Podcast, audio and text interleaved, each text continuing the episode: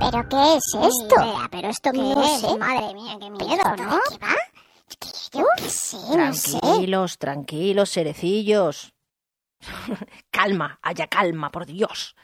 Yo os cuento de qué va todo esto. Haya paz. A ver, esto es un podcast dedicado a las emociones. En cada programa vamos a hablar de una emoción y vamos a entretenernos, a divertirnos y a conocer más cosas acerca de ese tema. Ah, bueno, vale. Yo me quedo más tranquilo. Pues a mí no me queda muy claro. ¿Qué vas? ¿A psicoanalizarnos? No, no, por Dios. ¿Cómo voy a psicoanalizaros? Esto es un podcast de entretenimiento.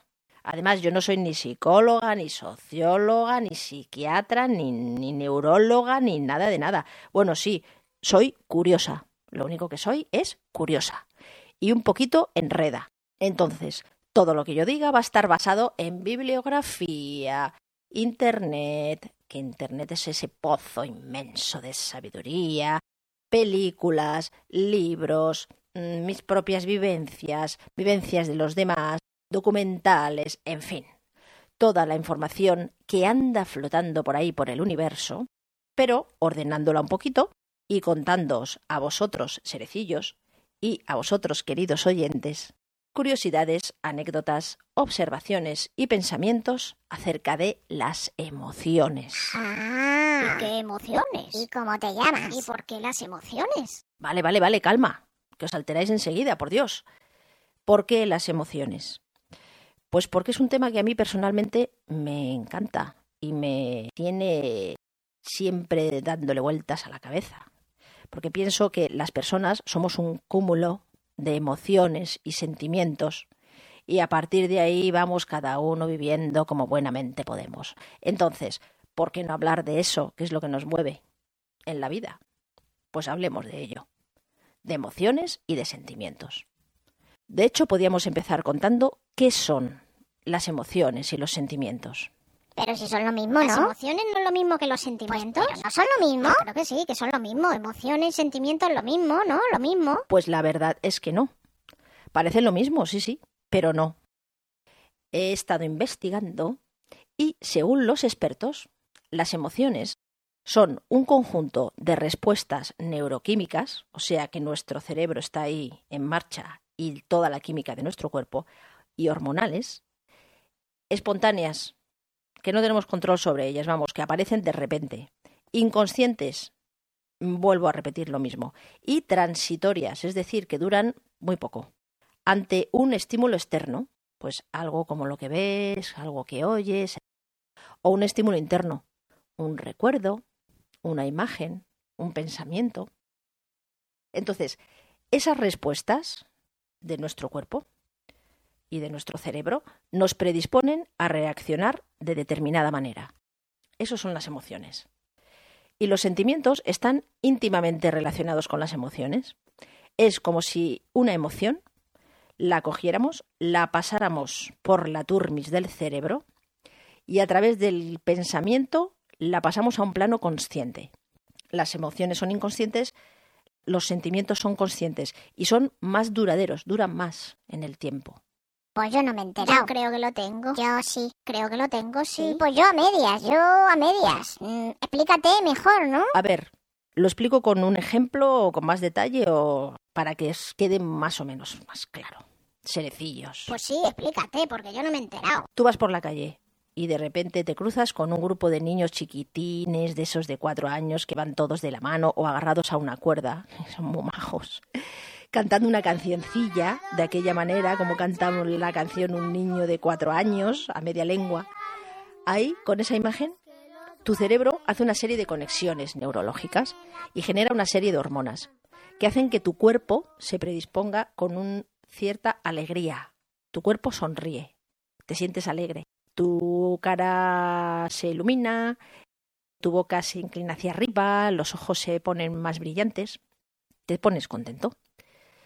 Cuando pasas a ser consciente de que estás alegre y de que esa visión de los niños hace que tu estado que tenías anteriormente haya cambiado y esa alegría permanece un rato en tu cuerpo, se instala un poquito, ya se ha convertido en un sentimiento. Y si te cruzas con alguien y te pregunta, hola, ¿qué tal? ¿Cómo estás? ¿Cómo te sientes hoy?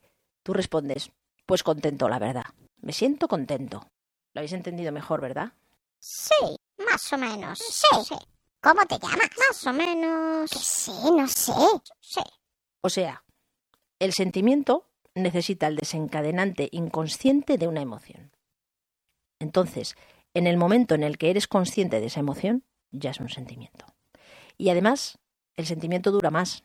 Dura tanto como nuestro consciente dedique tiempo a pensar en él. Estoy triste, estoy triste, ¡ay, qué triste estoy! Estoy triste, ¡ay, qué triste que estoy! Hola, ¿qué tal? Hola, ¿cómo estás? ¿Cómo te sientes? Estoy triste. Ese es un ejemplo. Pero el sentimiento es menos intenso, porque la emoción es inconsciente y espontánea. ¡Ah, ¡Qué susto, Dios mío! ¡Ah! Se te encoge el cuerpo, se te abren los ojos, se te quieren salir de las órbitas y te dan sudores. Dios mío, qué intensidad de repente. Eso es la diferencia entre sentimientos y emociones. ¿Ha quedado claro que sí? Sí, sí, mucho ¿Dónde más. va a parar? Vamos, ¿Qué vamos. ¿Cómo te llamas? Yo ya me enteré. Clarísimo. ¿Qué cómo te llamas? Ay, es verdad que no me he presentado. Qué ordinariez, desde luego. Pues queridos oyentes y queridos serecillos, soy Clara Pascual y voy a estar aquí dándoos la turra, si os apetece, claro, hablando de emociones y sentimientos, como la tristeza, la felicidad, el miedo, la sorpresa, el asco, la ira, etcétera, etcétera, etcétera. En nuestro podcast de emociones... ¡Qué emoción! ¡Qué emoción! ¡Qué emoción! ¡Qué emoción! ¡Qué emoción! Bueno, y sin más dilación, imagino que con el audio que habéis oído al principio del programa habréis adivinado de qué emoción vamos a hablar hoy. ¡Yo me he cagado! Efectivamente, hoy en ¿Qué emoción? Vamos a hablar del... el miedo.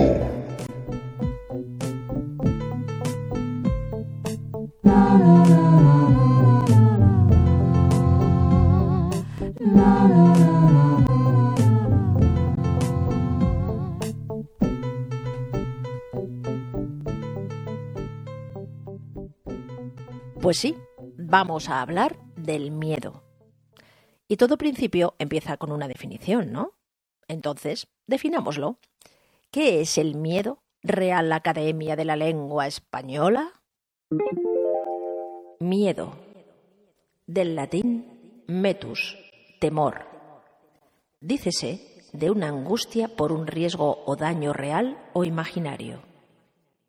Dícese del recelo o aprensión que alguien tiene de que le suceda algo contrario a lo que desea. Bueno, pues ya veis, esto nos dice la R A E. Una angustia por sufrir un daño real o imaginado. Vamos, que nuestra creatividad juega una baza importante a la hora de sentir miedo. Pero claro, esta es una definición de diccionario. Lo ideal sería saber qué es para la gente el miedo. Para cada uno de vosotros. ¿Cómo lo definiríais? Lo suyo sería liarme la manta a la cabeza e ir puerta por puerta, ton, ton, ton, preguntándoos a cada uno, oye, tú, ¿qué es el miedo? ¿Qué tal? Pero como humanamente no es posible, porque no me puedo dividir en miles de claras, aunque me gustaría, lo que sí he hecho es salir a la calle y preguntar a una muestra de distintas personas, de distintas edades, géneros, aspectos y variaciones posibles del mundo mundial, ¿qué es el miedo?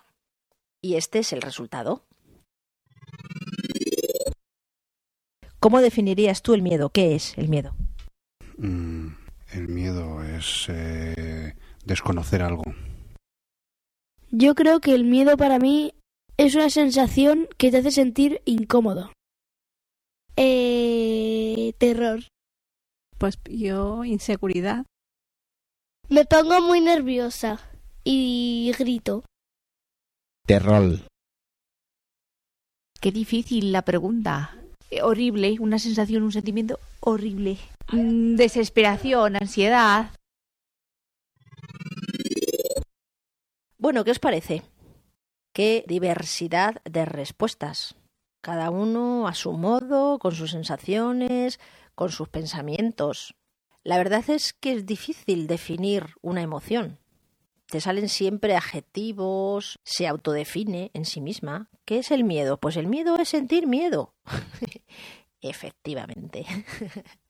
Así que he enredado y he buscado definiciones varias, diversas, de psicólogos, psiquiatras, neurólogos y demás, y he hecho un popurrí que os voy a contar ahora. Según los expertos, el miedo es una reacción de nuestro cerebro ante una amenaza, que puede ser una amenaza real o imaginaria. Esta reacción del cerebro genera una serie de sustancias químicas que se propagan a través de nuestro cuerpo y lo preparan para una respuesta de lucha o de huida ante esa amenaza, o de escondernos. ¿Cuál es el objetivo de todo esto? ¿Para qué existe el miedo? Pues está claro, para lo mismo que sirve todo. Darwin era un tío bastante inteligente. Esto tiene el objetivo de garantizar nuestra supervivencia. Mola, ¿eh? ¿Qué os parece si vamos desgranando todo esto? Lo del cerebro, lo de las amenazas imaginarias. Vamos por partes.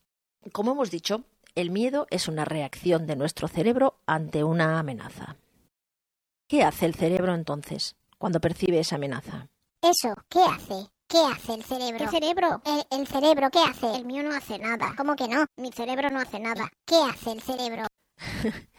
Vale, lo explico. Veréis, las emociones se reflejan y se regulan en el sistema límbico, que es una parte del cerebro que también regula la memoria, el hambre, los instintos sexuales. Pero esto es otro tema. Ya hablaremos de ello. Vale. Pues en el sistema límbico está la amígdala, que es la que dirige todas las reacciones relacionadas con el miedo y genera en un lapso mínimo, en un microsegundo, cambios fisiológicos, cambios en nuestro cuerpo, que son alucinantes, asombrosos. Prácticamente nos otorgan superpoderes para luchar o para huir o para escondernos y camuflarnos, cual insecto palo. Lo que haga falta para no morir. ¿Qué cambios suceden en nuestro cuerpo que son como superpoderes? Os los cuento, vais a flipar.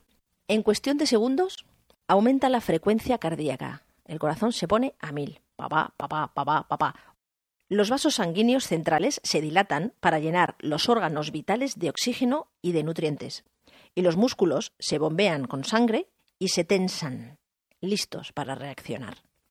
Por otro lado, se liberan un montón de hormonas. Se libera cortisol, por ejemplo, que provoca el aumento de la presión arterial, el azúcar en la sangre, que nos da un impulsazo de energía brutal, y los glóbulos blancos, por si acaso eh, hay heridos en la batalla, y convierte los ácidos grasos en energía. El cuerpo entero se prepara para la lucha, o para salir corriendo a toda velocidad y batir tu propia marca como nunca hubieras imaginado. También hay cambios en el metabolismo. Metabólicamente aumenta la adrenalina y la, a ver si digo bien estas palabras porque es de flipar, los que les inventan los nombres a las cosas lo hacen de cachondeíto, solo para saberlo ellos. Aumenta la catecolamina, la epinefrina, esa sí os sonará, y la norepinefrina, toma ya, que reducen, bueno, ¿para qué aumenta todas estas cosas? Porque estas cosas reducen, por ejemplo, la actividad en el estómago y los intestinos, porque en este momento no los necesitas para nada, ¿para qué van a tener actividad? Para nada.